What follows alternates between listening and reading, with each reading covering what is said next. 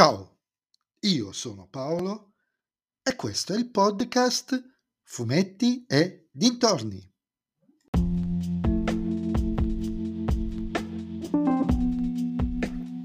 In questo nuovo episodio del podcast vi parlerò di Nathan Never 382 La Vendicatrice, scritto da Michele Medda, disegnato da Massimiliano Bergamo, edito da Sergio Bonelli Editore.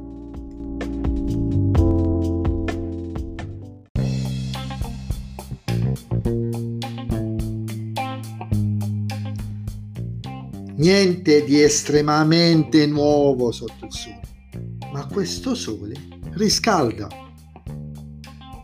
Michele Medda tira fuori una storia molto da Me Too, ma non in senso dispregiativo, ma proprio perché è concentrata in quell'ambito lì, con una serial killer che uccide in maniera a tratti cruenta una serie di stupratori sfuggite alle maglie della giustizia e le cui vittime non ne sono uscite indenni dal trauma, anzi. È una storia, diciamocelo dal soggetto, abbastanza banale, ma trattata con intelligenza dall'autore che mette in piedi un thriller davvero ben fatto, dove Nathan e Legs si muovono moltissimo, indagano tanto, parlano con tante persone per riuscire ad intercettare l'assassina prima che faccia altre vittime. La fantascienza in una storia di, adattissima, non ho detto che il soggetto è banale, a una serie criminal, come Criminal Minds o per restare nei fumetti Bonelli a Giulia, è usata comunque in maniera sapiente da parte dell'autore, che la usa e la dosa nel modo giusto proprio per rendere la storia adatta al contesto nataneveriano cosa che mi duole dirlo, purtroppo non riesce a tutti. E capita spesso di aver letto delle storie che nel fu- è capitato spesso, più che capita, è capitato di leggere, aver letto storie di Nathan Never che non erano di Nathan Never, che con la fantascienza non c'entravano nulla. Ce n'è un elenco praticamente infinito in cui il contesto fantascientifico, e questa è la cosa che mi fa incazzare, non viene assolutamente usato si fanno, danno storie, si scrivono storie come se fossero negli anni Ottanta. Scusate lo sfogo.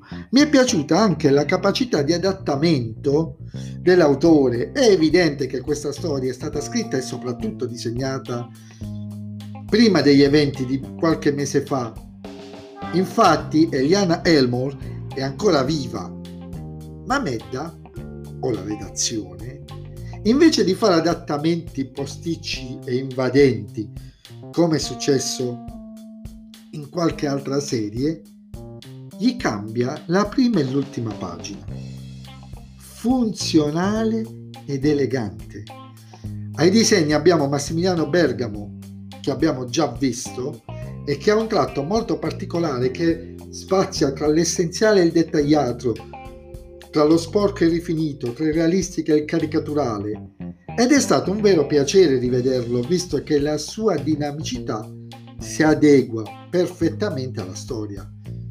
Meno alla serie, che essendo di fantascienza magari richiederebbe degli artisti più dettagliati e rifiniti. Cioè, ah, Castellini è tantissimo, però anche Bastianoni Insomma, però in totale un buon colpo da parte di Medda in una serie con una storia non nata neveriana in senso stretto, ma scritta in maniera nata neveriana.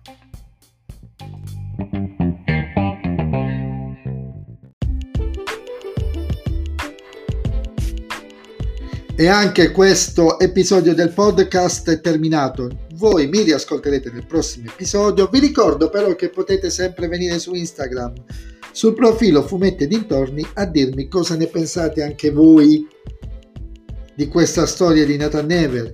E se vi piace il mio podcast, allora beh, suggeritelo ai vostri amici. Se invece il mio podcast non vi piace, suggeritelo a chi non sopportate. Ciao a tutti!